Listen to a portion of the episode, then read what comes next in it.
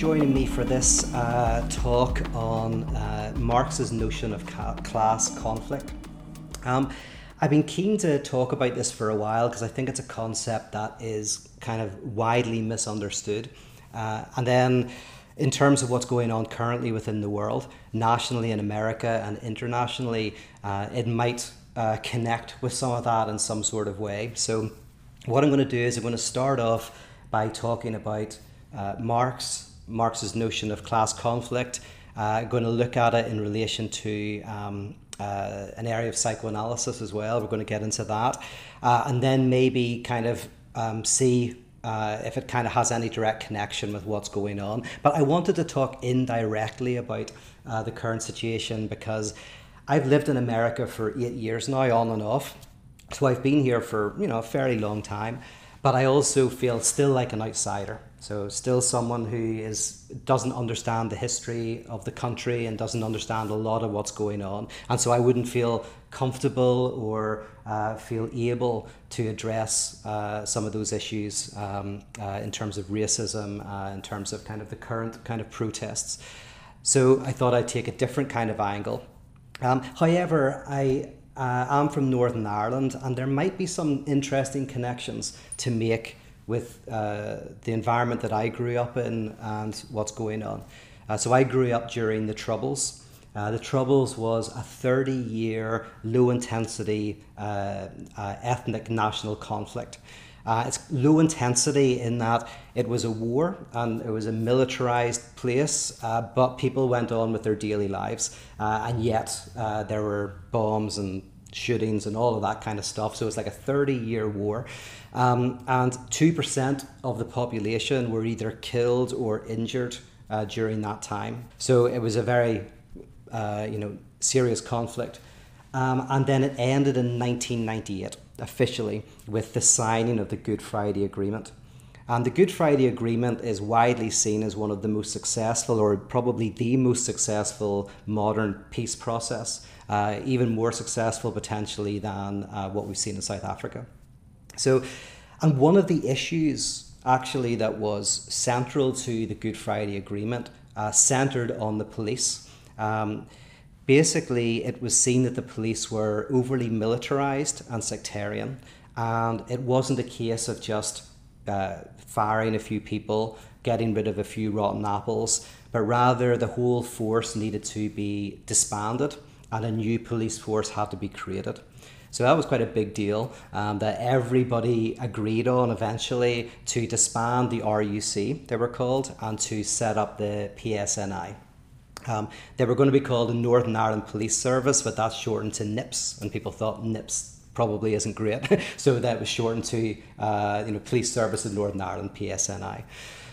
Um, so yeah, some of the issues around policing um, are not dissimilar from from what was going on in Northern Ireland. Uh, and basically, everybody was uh, at the top level was uh, given early retirement or got rid of, and basically they created a new police force that was much more connected to community engagement.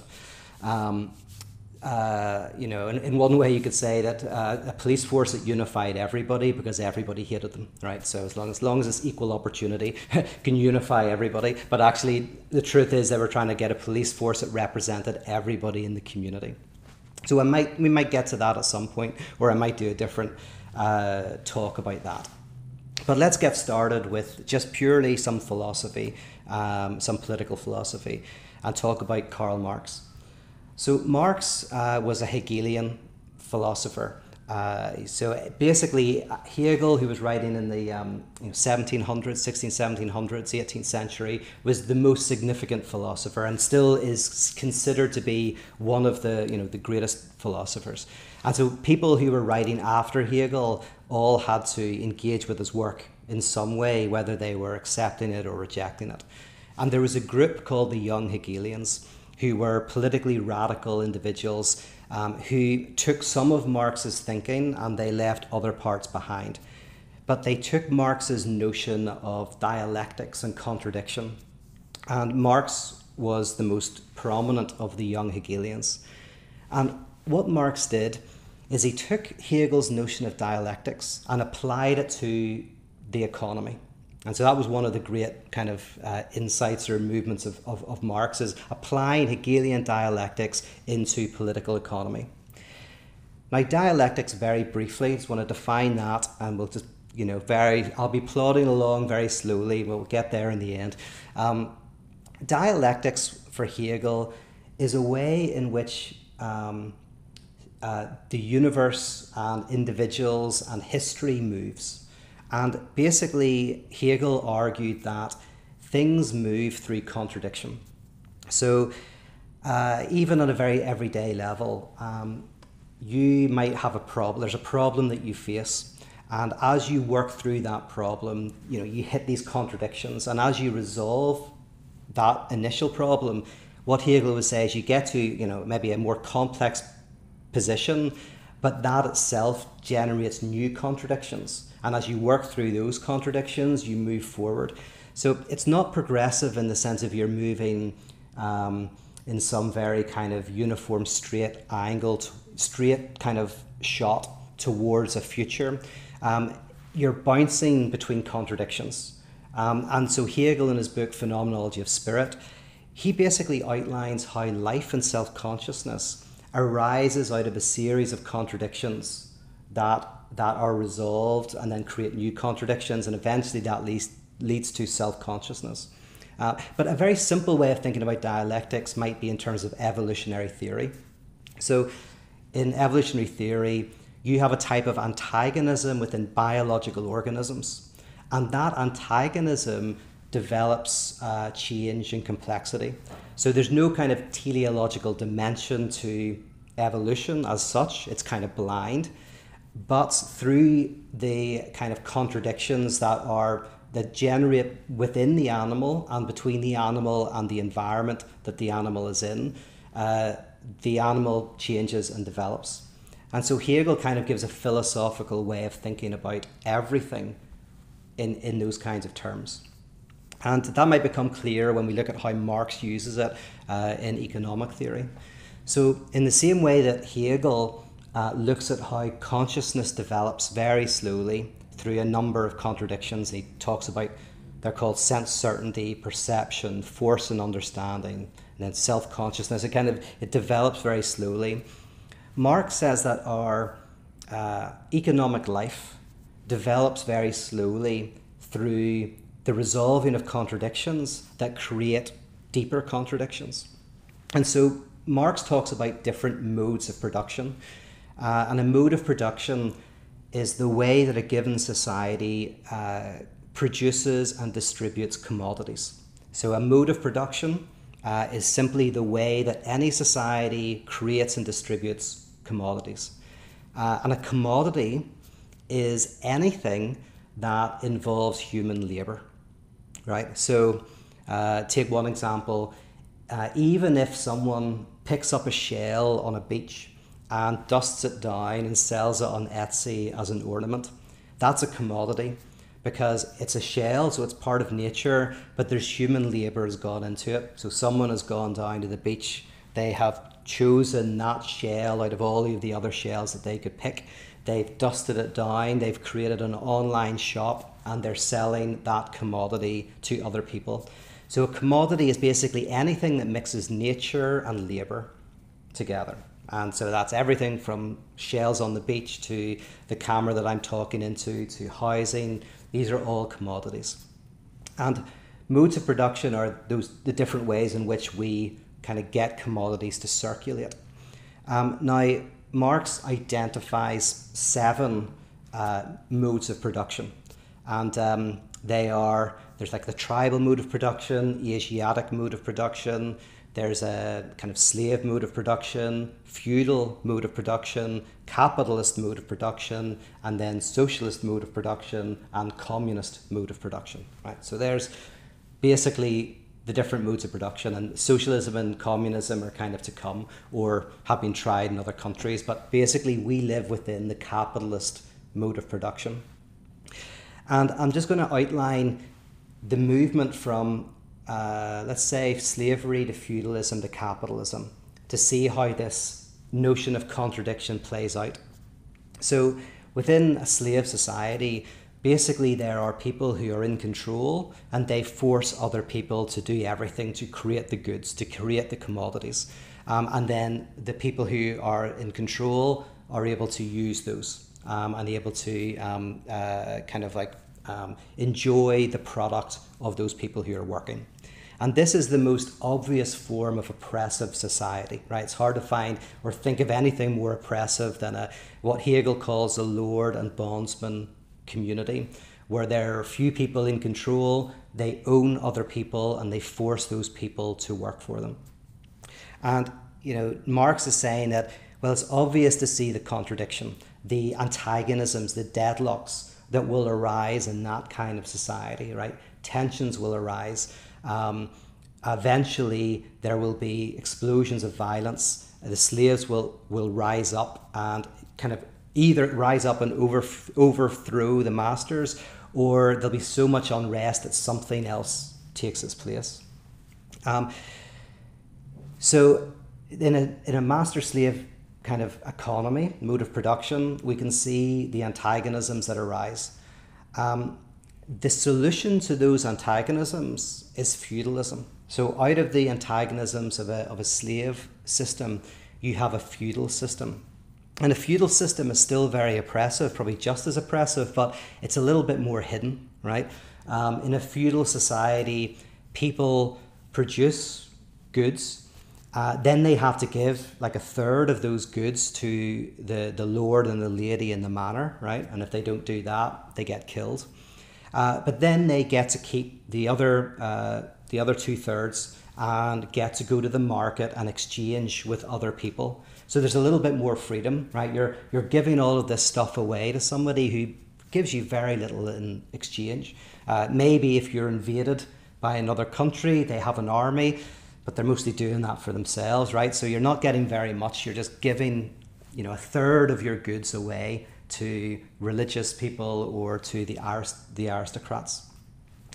And then, as I say, the rest of it, you go into the market and you exchange your corn for chickens, etc., etc. Um, now, and difference with feudalism and the slave society is feudalism is less uh, overtly violent.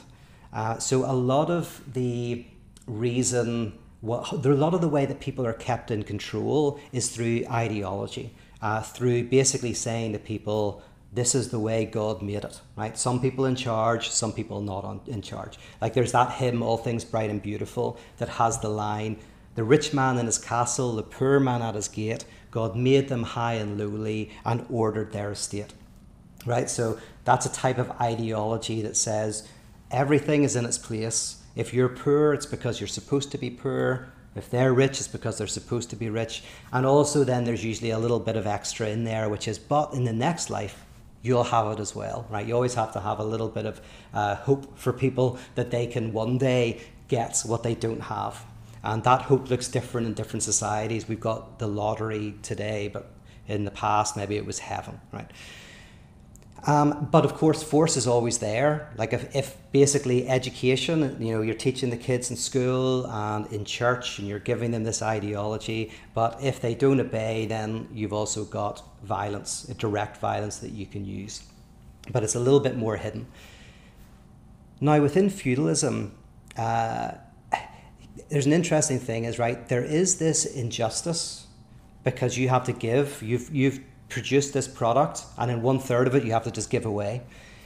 But the other two thirds uh, kind of gets its value. So when you go into the marketplace and you're exchanging with other people, when it's working at its best, you get your value. If if your you know you know your corn pile is worth six eggs, you get six eggs. Of course, there are people who steal. There's people who lie and deceive. But if everything's working good, then you get what your product is worth. Now, there's no individual telling you what it's worth. It's just kind of worked out in the market. Everybody's in there negotiating, bartering, etc. And you get, you, you kind of, it all boils down to you get what your product is worth in the market. Now, feudalism but has its oppression, and eventually that begins to bubble up. That contradiction, that deadlock bubbles up, and then we enter capitalism. And capitalism is again a slightly more removed form of oppression for Marx that you don't see directly, right? So in feudalism, there's a small group of people who are above the law. There's a small group of people who don't have to play by the rules that everybody else plays by.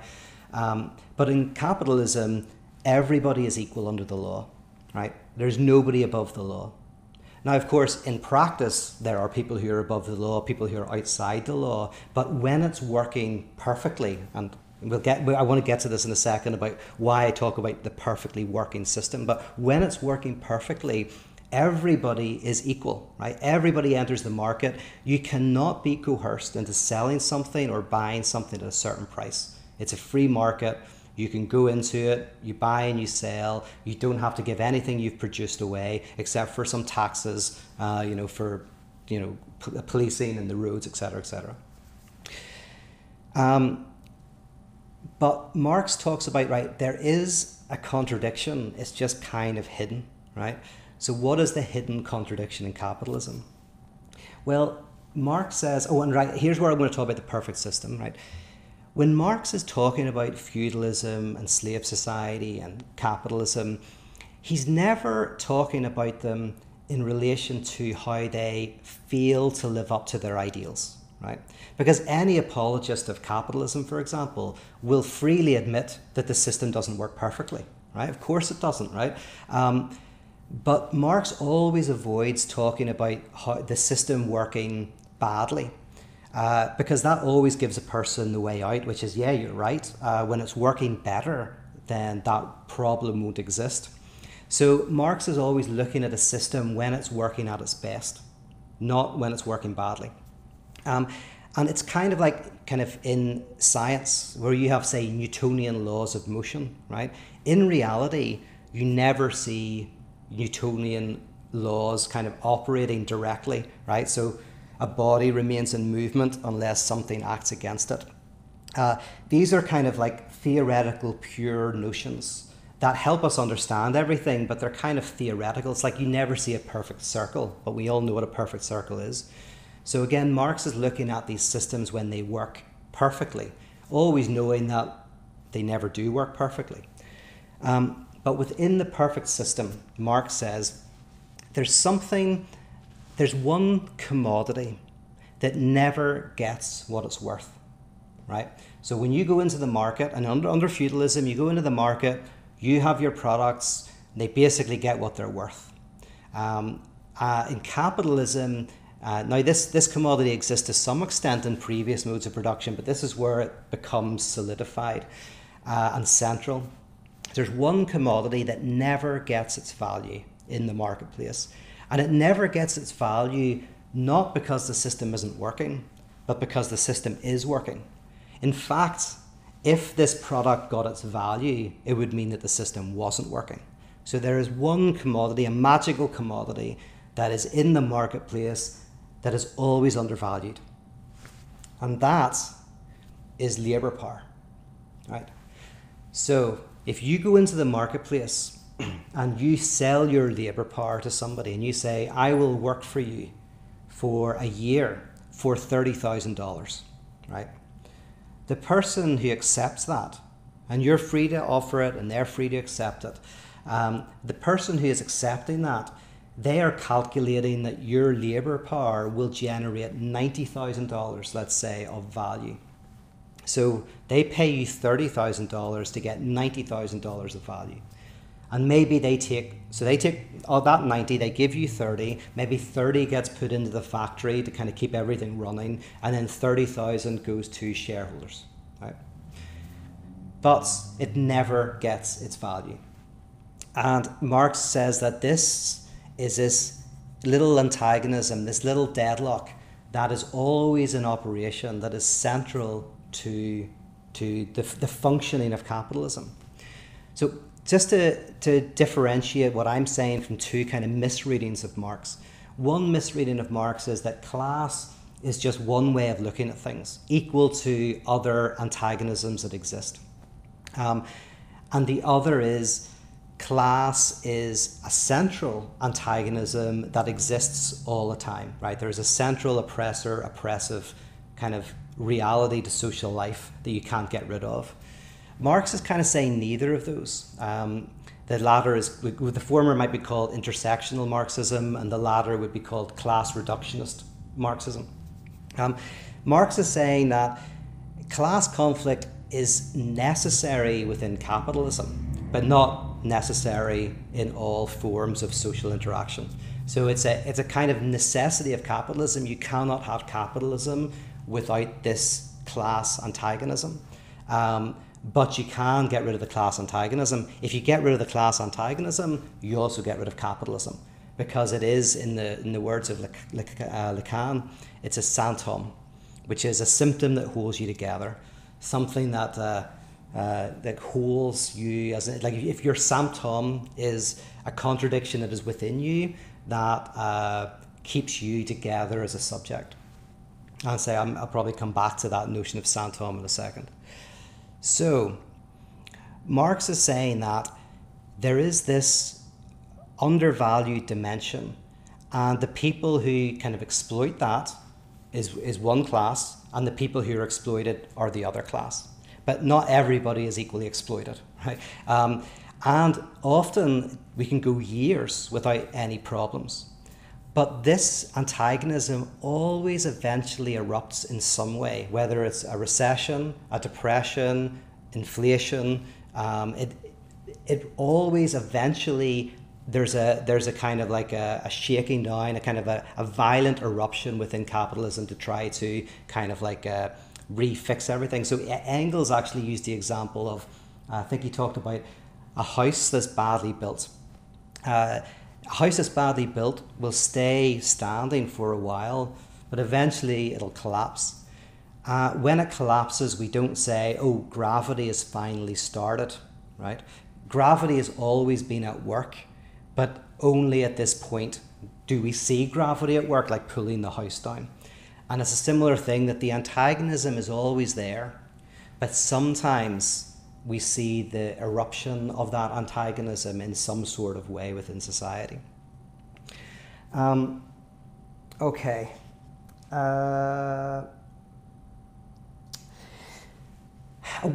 to kind of draw psychoanalysis in here a little bit, um, one of the things in psychoanalysis, one of the questions that psychoanalysis kind of invented, really, uh, um, and a in a sense of it becomes a central question that you wouldn't really have thought to ask before psychoanalysis is when you ask somebody what enjoyment are you getting from your symptom? Um, and the idea is that often we get something out of our compulsive repetitions and the, the various symptoms that we have. There's something we're getting out of them. They cause us suffering but it's also doing something and a psychoanalyst is often trying to find out what is it you're getting out of that symptom that means you keep returning to it, right? You don't leave it, you keep going back.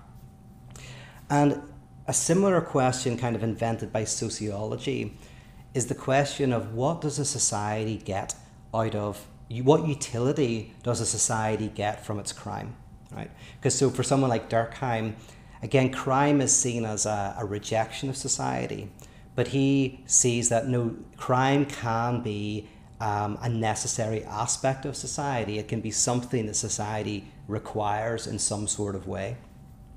And this is an interesting question because if you have a couple, for example, and they're arguing over uh, something silly like someone leaving the hall light on overnight, right? And there's a massive argument about this. Uh, this is a sign of displacement. This is a sign in which this couple, there is a real problem, and that real problem is then being put onto something else. And that something else is the evidence of a real problem within the relationship. But as long as they're arguing about that, they're able to kind of keep going out, they keep staying in the relationship. As long as they don't face the central antagonism, they can have these little silly arguments and yet stay together. And often in psychoanalysis, what you're trying to do is you're always trying to look at the symptom, the real meaning of the symptom, what it's describing, what truth is it telling. Because the symptom is the site of truth. The symptom is telling you something um, about the couple. And once you start to bring that to the surface, you get to the central core issue, you get to the sinthome, from the symptom to the sinthome. Uh, a symptom being a contradiction within your body uh, that you can get rid of, that you can untie, but eventually that symptom leads you to the sinthome, and that symptom is a sign of the central antagonism. And so Marx is always saying that um, ultimately there is a type of oppression within our economic structure, but not everybody's equally affected by it. Often some group is made the bearer of that violence. So some individual or some group, some community bears the violence of the whole society. They become the scapegoat, right? They're either they're groups that are despised or hated, or they're groups that are held down, that are prevented from accessing uh, services and goods that other people have access to. And this is one of the ways that for Marx, capitalism continues to run. It actually runs precisely because it has to. Uh, it has to basically reduce, in the words of Todd McGowan, it has to reduce contradiction to opposition. The inherent contradiction and antagonism within the system has to be what, and this is what ideology is in its purest, really. Ideology is what reduces that contradiction, prevents you from seeing it, turns it into something contingent, finds some group to blame for the problems, or puts all of the violence of the system onto a particular group. So, actually, within the work of Hegel, you have this, uh, when he talks about uh, a society what he, that he calls lord and bondsman, right? It's this master slave society. He says that the truth of that society is not found in the Lord, but it's found in the bondsman. The violence of the society is kind of um, is uh, what's the word when a company gets some other company to produce something? It's um, uh, exported. There's a better word than exported, but it's the violence of the system is put onto a small group, and they bear the brunt of it. But they also, in both Hegel and Marx, that group doesn't just bear the brunt of the violence, uh, the wider violence of society. They're also the voice of God. Basically, they are the site of revolution. They are the site of transformation because they feel the violence of the society that is being disavowed by everybody else, right? So, in the Lord bondsman model, the Lord doesn't experience directly the violence of the system. Now, the funny thing is, it's still there, right? The winners lose and the losers lose doubly. There's a sense in which the system doesn't work for anybody to some extent, but some people are oblivious to the violence of the system. They only feel it dimly in the senses of melancholy or senses of kind of ennui or whatever, right? Um, but they don't feel it in a violent way. The truth is put onto another group of people and Marx calls that the proletariat. Right, the proletariat is the basically the scapegoat, the the people who carry the the you know in scapegoating mechanism the sin of the community. They carry the lack of the of the community. Um, you'll see this, by the way, in Mein Kampf. Um, Hitler is constantly talking about um, organic whole, a community that is organically whole and complete, and yet is disturbed by a virus, by something that is threatening it, which is the Jewish community. So the Jewish community become the that which threatens to destabilize German society. But actually, the Jewish people, uh, the, the concept of the Jew for the fascist, isn't a threat to the system. It's actually what keeps the system together because now you have a shared enemy. Instead of having to look at the violence and the problems within the system, you can put it onto another group and say, if only we got rid of them, you know, they're the problem over there, right? And then they have to carry the, the violence of the system. And the truth is, if you get rid of the scapegoat, you don't then get, you know, so here's the fascist um, uh, uh, promise is an organic wholeness a society that runs like a body, right? That where every organ has its place and everything feeds everything else, right? Uh, where we are close and connected to the earth, right? We're, we're away from a technological type of worldview, uh, where we're back to the soil. And this, uh, uh, this is disturbed, this possibility that can happen is disturbed by the reality of this Jewish community, who, and in different kind of fascist uh, uh, literature, are either controlling the financial uh, world or they're, uh, you know, bringing in moral. Uh, uh, they're they're morally corrupt and they're corrupting the German spirit, or they're overly abstract and and preventing the Jewish people from connecting with the earth. Right, all of these different ideas, but they are the problem. And yet, in reality, they, that idea allows the fascist to keep that fantasy alive. And the more you get rid of the thing that you think you have to get rid of, the closer you get to realizing that the, the fantasy doesn't exist. So within Russia, Soviet Russia, you had the kulaks, right? The kulaks were wealthy peasants. They had slightly more money than other peasants. They had uh, tractors and tools and that kind of thing. And at one point, kulaks were seen by the state as the enemy of the people, right? They were to blame. Get rid of the kulaks, everything will run smoothly, right? But they were too successful, too fervent, right? So they started to persecute and kill the kulaks. And what happened as the kulaks began to disappear, it started to become more and more obvious that that perfect society that existed on the other side of getting rid of the kulaks didn't actually exist. So the definition of kulak began to expand and expand. And it got to the point where a kulak is just someone who maybe has a little bit more money than other people, right? Or a kulak then is just someone who thinks like a kulak. Or then it gets to the point of a kulak is someone who would think like a kulak if they had the chance, right? So basically, the enemy had to exist to hold the community together, to help them, to help them remain blind to the violence and the contradictions within society as a whole. And so within scapegoat theory, the, the enemy, the thing that you think you have to get rid of, the one who carries the violence of the community, who's downtrodden and destroyed, they are not the thing to get rid of, or even the group to be kind to, or the group to do good deeds for. They are the site of prophecy, they are the site of truth, they are the truth of the violence of the wider system. So, put it in religious terms, you do not do good works by visiting people who are in prison right? You're not the, the you're not the kind of the visiting of god right? You are not christ entering into the prison uh, doing good works.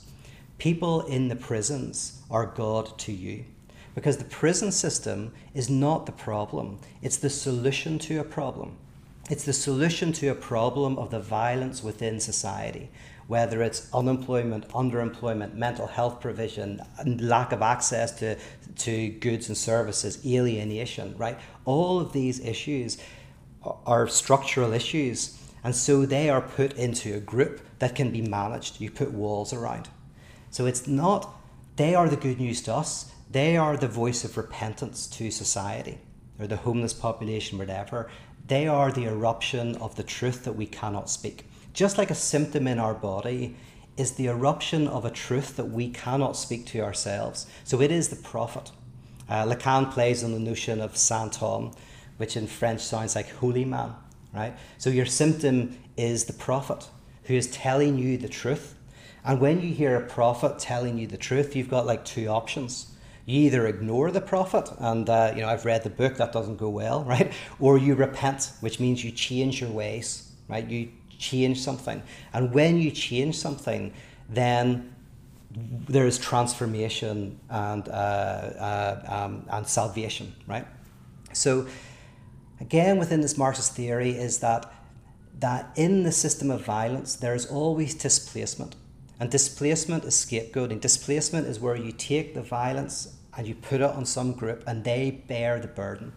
But they are not the Suppose this is key. They are not like the they are the victims, but they are also the site of God. I mean, you have this actually inbuilt into Christian theology. The conversion of Paul is Paul is trying to get rid of this small group of people called the Christians, and it doesn't They could be anything. They're just the scapegoated group because he's thinking we get rid of them and we'll get back to pure religion. So for Paul, this small group of people were perverting the true religion and they had to be got rid of. And then he has the psychoanalytic insight, right? He hears a voice saying, Why are you persecuting me? In other words, God, where is God? Not in the sky, not you know all over, not you know whatever. God is in the oppressed. God is in the proletariat, or God is in the bondsman, right? God is in that space. Why? Not in any airy fairy way, not in any mystical way, not in any supernatural way, but for Hegel, purely because that group of people directly experience the horror of the system in their body, in their blood, right? In their actions. They also, by the way, um, they can't deny the violence and they are also working they're creating, they are the productive force of society. Um, and because they're the productive force of society, they are a skilled group of people who are oppressed, who feel the violence, and who have strength and ability.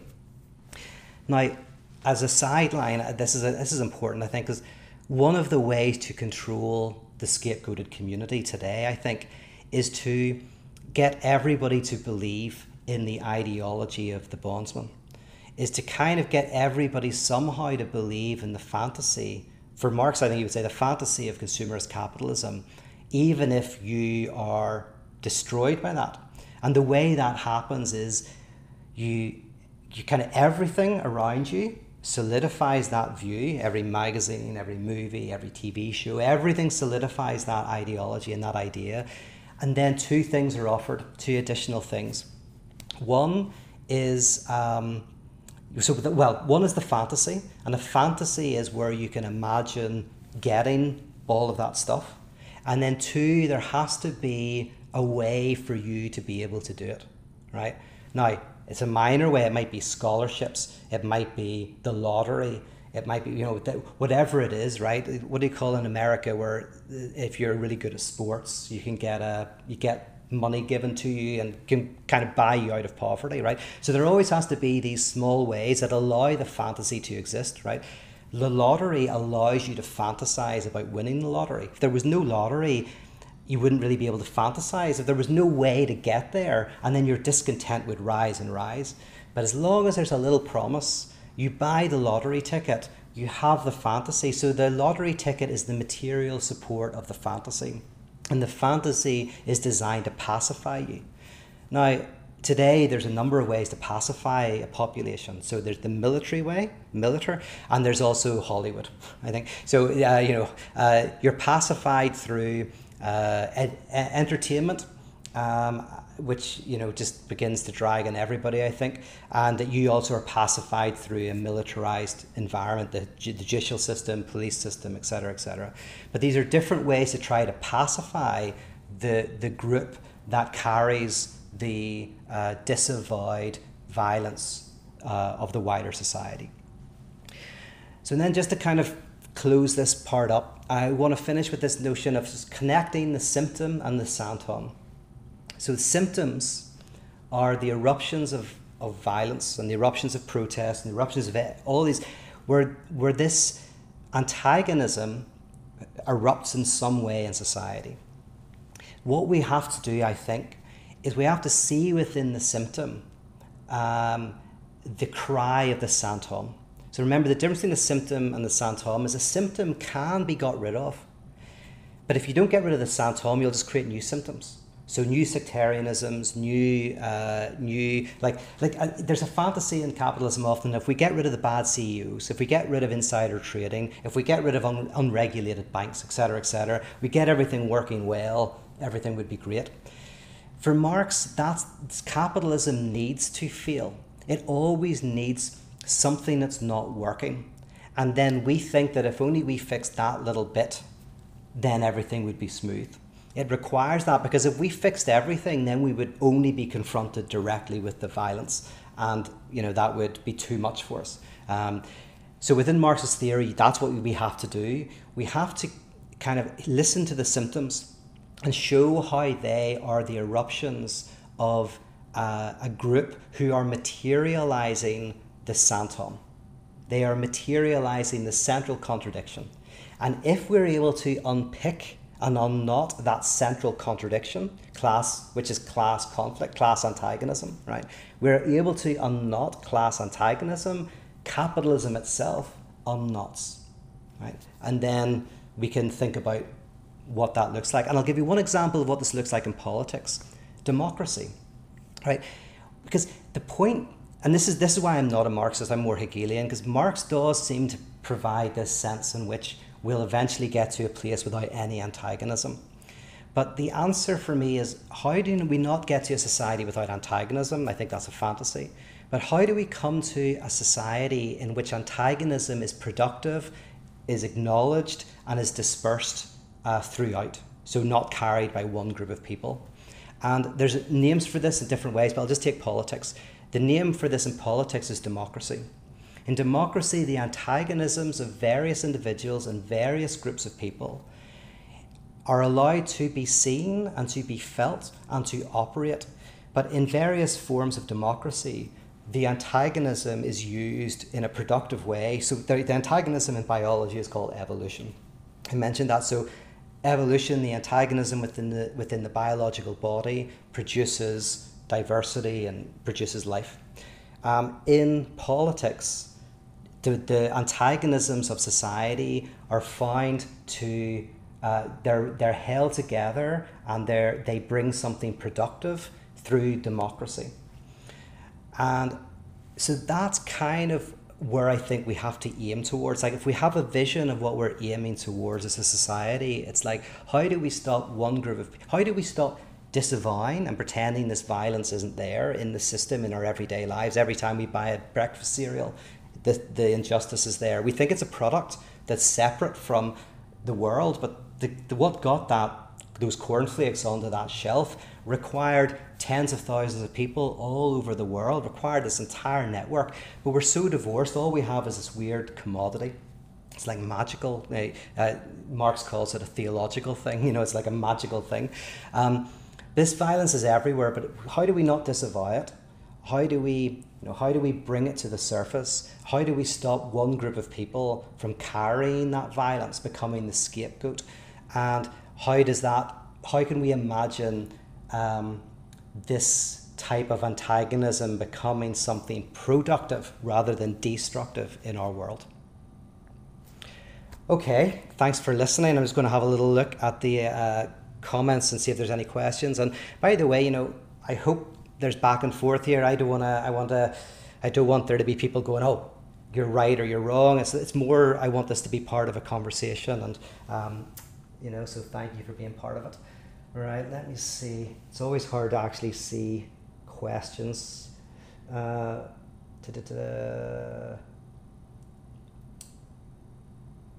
okay, Chris says, Pete, you and I both produce intellectual property. Thank you, by the way. Hopefully, I do. It's probably a lot of people think it's pseudo intellectual property, not what you do, what I do. but um, let's see. So you say, um, where do we fit in Marx's system? I have in mind that both of us, on occasion, charge for access to it without actually doing any more work. Right. So yeah. So what do you do with intellectual property? Well, yeah. I mean, this is where uh, we can get into like a lot of nuts and bolts, but technically it's no different. A, a, a, commodity is anything that takes nature and labor, and so intellectual property is nature, your brain, and uh, labor. Right, you sit and you think. I spend a couple of hours usually a night just thinking about things, um, and um, and it's a commodity, and I go into the market and it just I sell them. You know, sometimes I give it away for free. Sometimes, I'm, but I the only reason why I can do what I do is because people support me.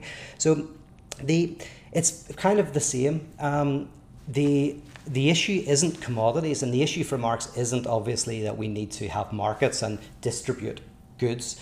It's um, how do we do that in a way in which um, kind of uh, doesn't create surplus value. I didn't get into this. There's a thing called the labor theory of value and surplus value, which we'll leave for another time. But the idea is, I mean, I've talked about surplus value. Whenever I am paid 30 grand a year and I produce $90,000 a year, what I produce beyond the 30,000 is surplus value. So I, we create the surplus value, and it's all about what to do with that. never really had a proper job, thankfully, a couple of times briefly, but um, I don't, don't like the system. But um, one solution to this is Richard Wolff.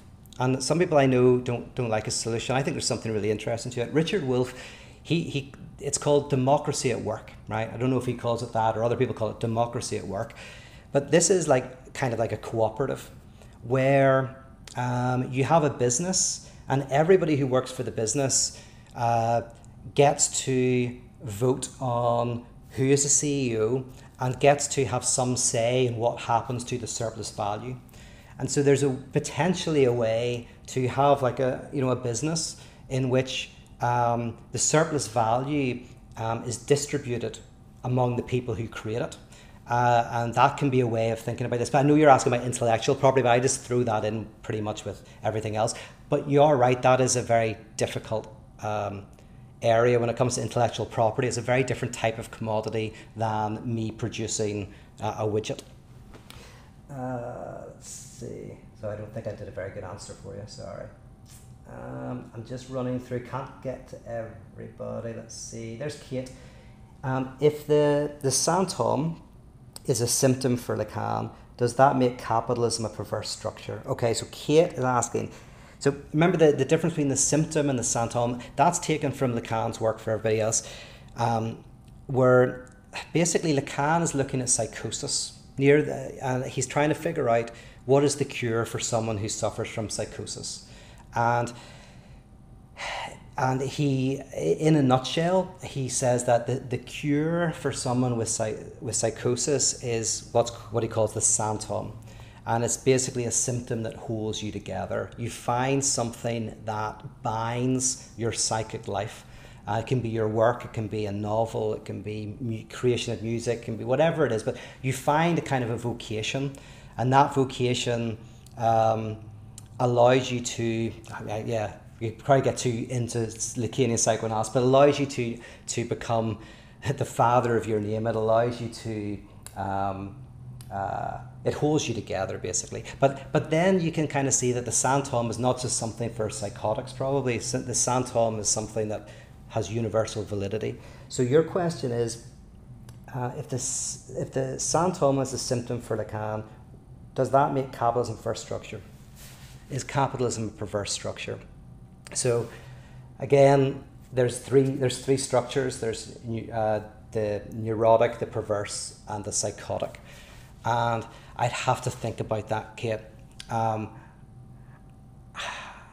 uh, I don't think so. My, my gut reaction is no. Capitalism um, is uh, capitalism allows people to be any of those three structures. I, yeah, I have to think about that. Let me think about it, and then I'll come back to you. Um, there's a certain way in which capitalism produces neurotic subjects. However, because the neurotic subject is always the one who doesn't feel like who's questioning themselves, who's always kind of doesn't feel comfortable with what they have or the person they're with, is always questioning who they are. And capitalism is able to weaponize, mobilize or weaponize that neurosis to kind of get you to work, right? So you're always kind of moving forward, always trying to kind of like find, uh, uh, you know, you're always trying to find the right person or the right work or whatever. So, so capitalism is, is very good at mobilizing, I guess, uh, neurosis um, in people. But I'll have to think about your question. Very good question. Um, Helen, you said you talked about military um, and Hollywood as a means to keep people contained. Do you want to delineate the differences between the overt and less visible ideological means, for example, cultural capitalism? yeah, um, that's very good. So there's, yeah, overt and covert means of pacification. So militarism is an overt form of, of pacification. And the truth is, it happens very rarely. Um, it, because, like, the state you know doesn't want to show overt violence too often, right? That just degenerates more disease. So the preferred is the uh, covert pacification, and um, a very famous essay on this um, by um, uh, who talks about. Basically, we're talking about the school, we're talking about the judicial system, we're talking about the church system, anything that's kind of like uh, the, the Hollywood, right? These these are ways to kind of like feed the ideology, keep you pacified, um, and so then you're saying, uh, let's see, uh, do you want to delineate difference between the two? Yeah, um, e.g., cultural capitalism. So cultural capitalism is a really interesting term. You know the way people use the term uh, cultural Marxism, and they talk about identitarianism as being culturally Marxist, and this is uh, the big argument by Jordan Peterson.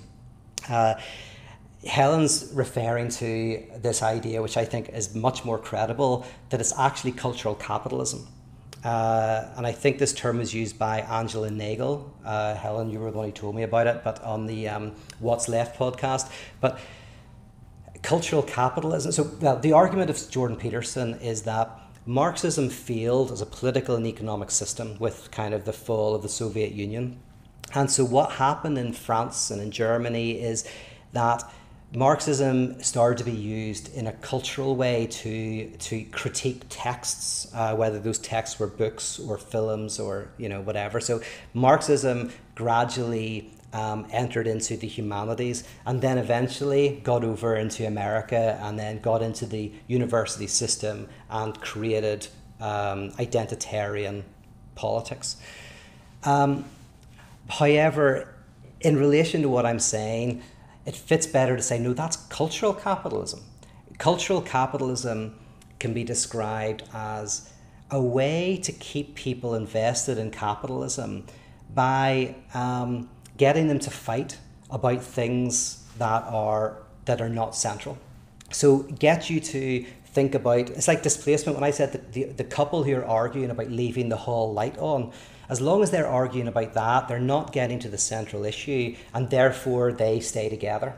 And let's imagine that it's better for that couple to separate, right? And so they're still together and they have all of these little arguments, but that's the very thing that's stopping them from breaking up because they haven't directly seen and addressed the central antagonism.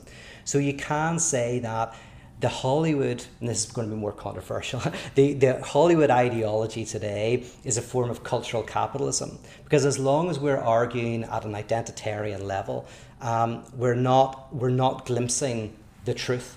Uh, and therefore, we're staying rooted within the consumerist capitalist model. So that's what that's what cultural capitalism means, and I would like that term to catch on. It's not my term, but I'd like it to catch on because I think it's a better reading than Jordan Peterson's. Uh, let's see. Todd, Stefan says Todd McGowan mentions that capitalism is always on the verge of fascism because of the fantasy and paranoid structures in it. Could you elaborate on that, maybe with a precise definition of fascism? That's great, thank you, Stefan. So, yeah, first of all, Stefan is quoting Todd McGowan, who's a theorist who I have a, a huge crush on. Uh, I think he's great. He's, uh, he, I think uh, when I read uh, his, the first book of his I read was Enjoying What You Don't Have, and when I read it, I was like, that's that's that's the cure. That's salvation in in the power. of What I'm doing in pyrotheology is is what he's doing in political theory, and uh, I invited him to to speak at Wake, and he's also a lovely guy apart from anything else. But I would recommend um, his books, both uh, Enjoying What You Don't Have and Capitalism and Desire, and also Emancipation After Hegel, are three phenomenal books. So, first of all, I just wanted to say that, and then you're saying that capitalism is always on the verge of fascism because of the fantasy and the paranoid structures within it. Okay, I'm guessing, I can't remember exactly what he was thinking of that, but that makes sense with the way you've described it, right? It's always on the verge of fascism because of the fantasy and paranoid structure. So, the fantasy, in psychoanalysis, fantasy is a way of imagining completeness. We feel ourselves incomplete, and fantasy is a way for us to imagine how we can be complete. And the problem with fantasy is that it, if you even get it, it doesn't work, right? So fantasy, but fantasy allows you to continue in what you're doing. So I'll give you one example. Uh, in the film Collateral uh, with uh, Tom Cruise, there's this great scene, I really like it, where uh, the no not yeah Tom Cruise the taxi driver is uh, he wants to set up his own business a limo business and at the start of the film he's talking about it with somebody if I can remember it he's got a picture of a limo and you know he's, he's wanting to save up for this and this is his fantasy right? He wants to get out of the taxi business, wants to own his own company and drive stars around and make money. And uh, he picks up this assassin. And over the course of the night, uh, the assassin's killing people and driving in his taxi. and at some point, the taxi driver is going like, um, listen, uh, you know, he's basically judging the assassin for being an assassin, thinking he's an asshole, right? And uh, and then the assassin says, "Look, hold on a second. He says, uh, "You know, you think I'm so bad or whatever, whatever." He says, "But here, tell me this, right? I see your your limo's there in the picture. What what's that about?" And he doesn't really talk. He says, "Come on, what's it about?" So you want to have your own limo business? Is that it, right? And he says, uh, "So what have you done? How much you got? How much money have you got saved? Right? What have you done to get there?" He says, "I'll tell you what you've done. You've done nothing." You've just got that dream, and that dream keeps you in this taxi. And in another 40 years, and you're retired and you're sitting with a beer in your hand, sitting in your old couch, you won't have done anything. He said basically, that, that, that fantasy is not moving you forward, it's keeping you where you are. And that's kind of like how fantasy operates in some ways. It actually, but rather than giving us a dream that we move towards to change, it can be the very thing that's, that keeps us where we are. And then because the fantasy always fails, uh, we become paranoid. And like a paranoid person is, of course, somebody who um, externalizes their own internal antagonism onto some external thing, right? Onto some sort of other. So with the fantasy and the failure of the fantasy and it never getting happening, you seek an opposition. You seek something that gets in the way. You see, you, you find you want to find a reason why you can't get there and you find that reason and then you attack it. So, why is that connected to fascism? Um, well, oh yeah, because the fascist structure, I, the way I define fascism in its purest sense, is that fascism is the belief in an organic, balanced whole that is being destabilized by some external force. And the fantasy is that if only we get rid of that external thing, then everything will work that's fascism. That connects with why, uh, yeah, Todd's saying that thing, and this also connects with I think Todd's most interesting recent uh, claim in his book Emancipation After Hegel, where he says um, that there is a right wing deviation in the left. And what's the right wing deviation in the left?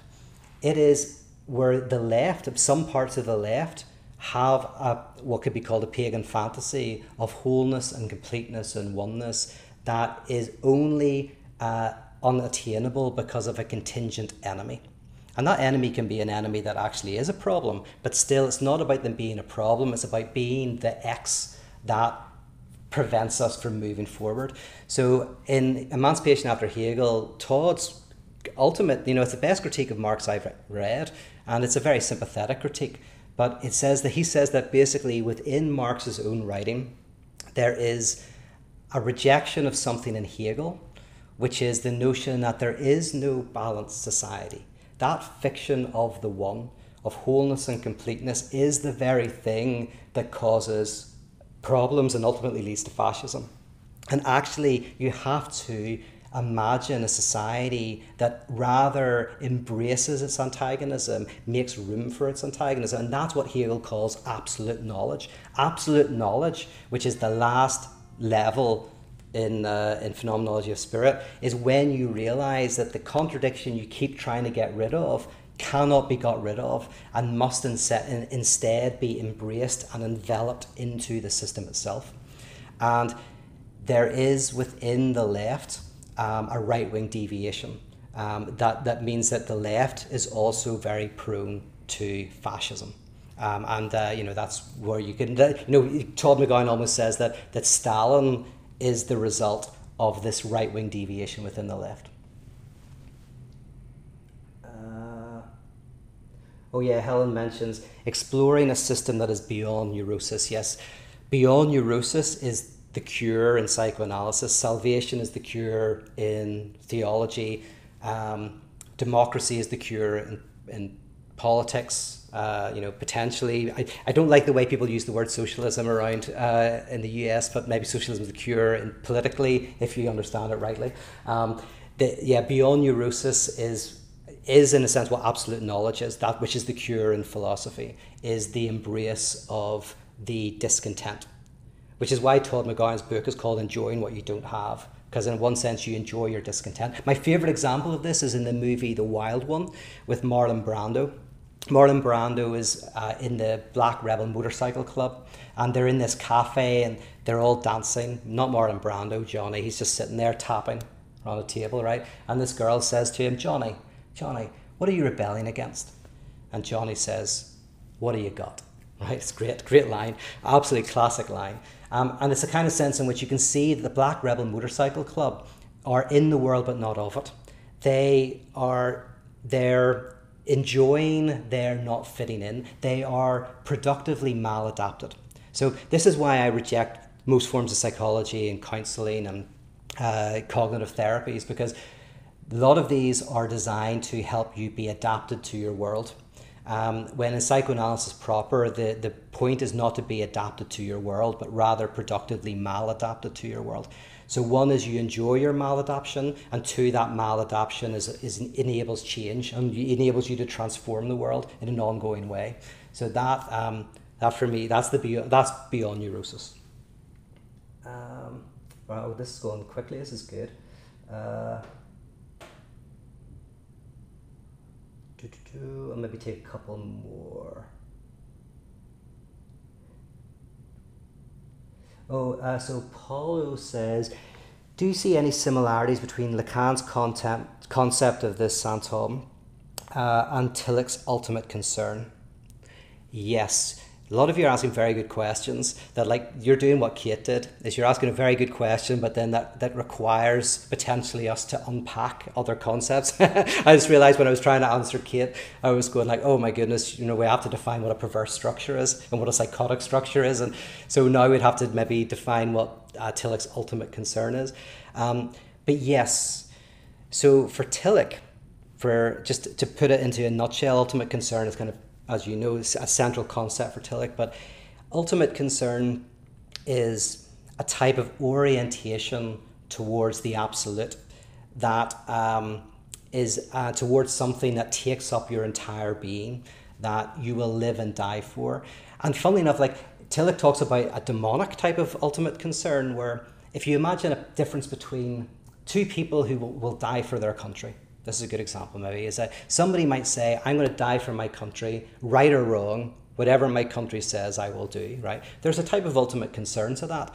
Um, but it's, uh, it's not a good ultimate concern, right? They, and Tillich would call that idolatry. But somebody else might say, I love my country and I'll die for my country. Um, uh, my country stands for justice, democracy, and freedom. And so if the government, for example, do not stand up for those, then I will find myself at odds with them out of my love for my country. And for, for Tillich, that is, that, that is the proper type of ultimate concern because you're orienting yourself towards freedom, justice, democracy. Like, what are those things? You kind of know what they are, but you can't define them. As soon as, as soon as you meet the Buddha on the road, kill him, right? As soon as you meet justice on the road, kill it, or democracy or freedom, i.e., if someone's selling you those things and says, I've got it, here it is, it's not. Because, in the words of Derrida, there's always something still to come. There's always something still to arrive in freedom, democracy, and justice. So, Tillich's ultimate concern is a notion of how we orient ourselves to this type of absolute that we will live and die for. And yeah, that definitely has some interesting connection with Lacan's notion of the sinthome. So, like for Lacan, his his example was James Joyce writing Ulysses or any of his books. That James Joyce was a psychotic who cured himself through his passionate uh, recreation of language. So I would have to think about that a lot more, or maybe you should think about that a lot more because you asked the question. You might have better insights than me, but I think you're onto something. There's probably something interesting to connect those two concepts. Um, let's see. Uh, oh, uh, Cam says if class conflict and economic inequality is the fundamental antagonism of capitalism, then the real problem is that the central antagonism is never allowed to enter into mainstream public discourse. Absolutely, Cam. Uh, first of all, I miss you, mate. Uh, I uh, hope we get to hang out soon, really do. Um, but uh, yeah, I think that's it has to be kept out of mainstream. But like this is this is my critique of of the Hollywood culture, is that that er- everything is designed, and what Helen said of cultural capitalism is to get us talking about anything but um, what will really challenge the system and also what would really challenge the people in Hollywood. Uh, oh yeah, cool. It's just saying you'd like to hear me talk about Jordan Peterson again because um, you liked the last time I talked about it. Yeah, be interested. I, I actually would be interested to do a talk on the difference between cultural Marxism and then capitalist, or sorry, uh, what's it? Cultural Marxism and capitalist. Cult, cultural capitalism, cultural Marxism. There you go. I should be able to say it before I do a talk on it, but I think it would be fun because um, I do. I do think that actually there's there's a it's a it's a good critique of Jordan Peterson. Um, that I've always disagreed with his critique of cultural Marxism. By the way, one issue is simply that a successful theory does disperse into a variety of fields, right? So anybody who is a genius in one area, their work will always, well, nearly always, penetrate into other areas. So, like, uh, you know, Lacan is studied in philosophy, studied in other theories and other areas, or Tillich, theologian, but was read and is read by philosophers. And so anybody who has a, an interesting theory, it will disperse. But the, the central idea of cultural Marxism is that intersectional or uh, uh, uh, what's it called um, identitarianism is somehow connected with Marxism, but Marxism is a universalist position. Marxism is fundamentally about we are all unified in a shared kind of like uh, damage from the system, just that some people carry that violence. So, in other words, it, it brings us all, it's all about unity and bringing together. So, I do think, I do think Peterson just just hasn't read very much Marx. But um, and I think actually um, it's capitalism that likes people to be split, that likes people to be fighting, that likes to kind of create division, uh, because that functions. That's a utility. In the words of Durkheim, that has a utility for society. Even if it has destructive elements, it has a utility. Um, oh yeah, and Chris says, and uh, he says so is uh, ultimate concern something undeconstructible? Yeah, there's a great book by John Caputo that is basically connecting Derrida's work and Paul Tillich's work, and it's called the I think it's the Folly of God. I think it's the Folly of God. It's basically an essay. He really looks closely at Tillich's essay, Two Types of Philosophy of Religion, which we'll be doing a reading group. I'm doing a reading group in a few weeks on that on that um, on that essay. He takes that essay and he connects it with Derrida. So yeah, we really check it out. It's a short book as well. It's very very good. Um, oh yeah, and Matthew says, would you ever reprint Enduring Love? No, I do have a lot of copies, but I can't sell them. But I do give them out on Patreon. So there is a way to get them via Patreon. Um, but I won't do this as a self promotion thing. Okay, guys, that was great. Thank you so much. I really appreciate you being part of this. I hope that was all right. Um, if not, I can always delete it. Uh, but uh, yeah, anyway, keep the conversation going, and um, I'll talk to you all again soon. Bye bye.